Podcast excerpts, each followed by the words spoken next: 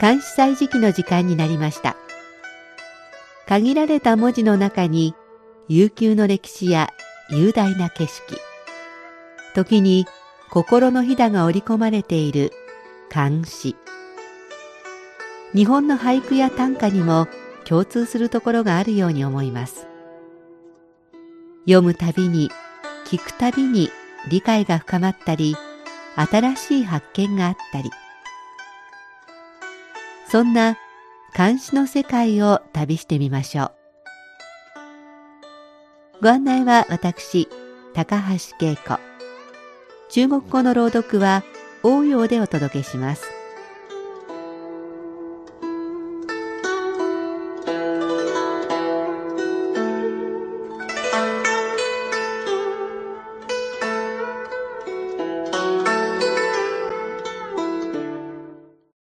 昨日9月8日は二十四節気の白い梅雨と書く白露でした。立秋から暦の上では秋になり、諸々を経ての白露ですが、この白露からは暑いという字も消えて、いよいよ秋の雰囲気が濃くなってきています。都会の生活では葉の上に白い露を見つけることは難しいのですが、夜暗くなるのが早くなったこと。暗くなってから鳴き始める草むらの虫の声がはっきりと聞こえるようになったことから、季節のバトンが夏から秋へ渡されたことを実感します。街角の果物屋に並ぶブドウも種類が豊富になってきたようです。日本のようなデラウェアはなかなか見かけませんが、日本では高価な巨峰が、こちらでは手軽な値段で売られています。私が好きなブドウは、日本では見かけなかった馬の乳と呼ばれるブドウです。マスカットのような緑色で、粒はデラウェアくらいの大きさですが、楕円形をしています。種がなくて皮ごと食べるので、とても食べやすいのも気に入っています。味も甘すぎず、酸味が微妙に効いていて気に入っています。空気もすがすがしくスポーツの秋ですが、中国にいるとやはり秋は味覚の秋になってしまいます。さて今日は李白の玉海園をご紹介します。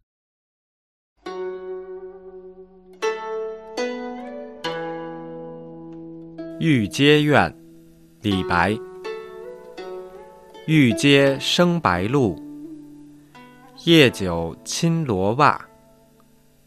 却下水晶帘，玲珑望秋月。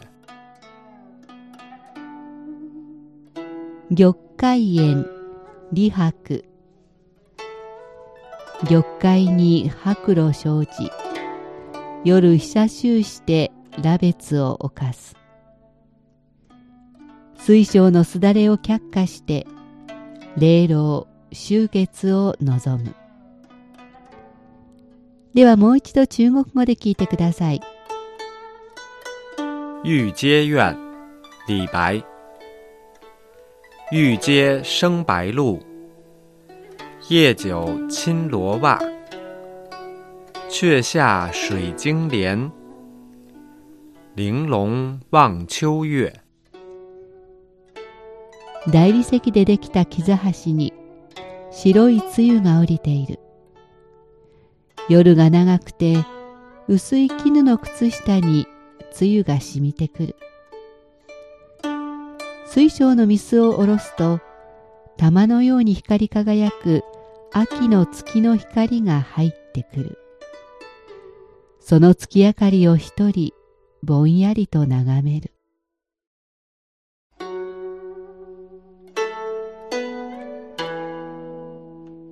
作者李白は政党の詩人。もう何度も登場していておなじみかと思います。今回の詩は李白が尊敬する南朝の詩人社長の玉海園を意識して作ったものです。この社長は名門貴族の出身で役職を歴任しましたが王位をめぐる清掃に巻き込まれて極死しました。タイトルの玉海園は高級の救助がなかなか来ない皇帝の訪れを待ちわびる恨みを歌う楽曲の名前です。玉海の玉というのは大理石のことですから玉海は大理石でできた階段。待ちくたびれて部屋から大理石の階段のところまで出てきたのでしょう。ラベツは絹の靴下です。夜ずっと外にいて降りた梅雨で靴下も濡れてしまったようです。大理石の階段や絹という言葉から豪華な宮殿にいる救助であることがわかります。却下しては下ろしてという意味です。すだれも水晶とやはり豪華です。霊楼は玉のように光り輝くことです。水晶のすだれ越しの光と月の光。どちらも来ない人を待つ救助の気持ちを反映してか光なのに冷たい感じがします。そんな冷たい光の中さえ渡る月を一人ぼんやりと見るということですね。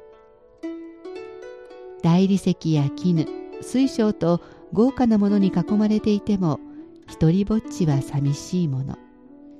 ましてや夏が終わってひんやりとした空気に包まれ始めた今頃はなおさらかもしれません。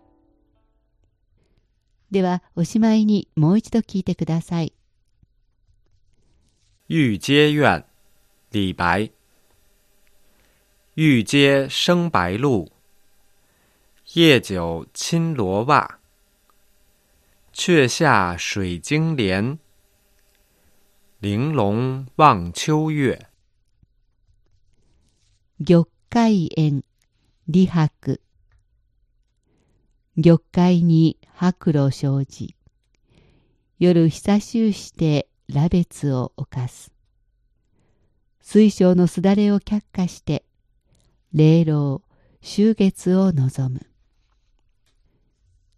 大理石でできた木座橋に白い露が降りている。夜が長くて薄い絹の靴下に露が染みてくる。水晶の水を下ろすと玉のように光り輝く秋の月の光が入ってくる。その月明かりを一人ぼんやりと眺める。関西時期今日は李白の玉海園をご紹介しました。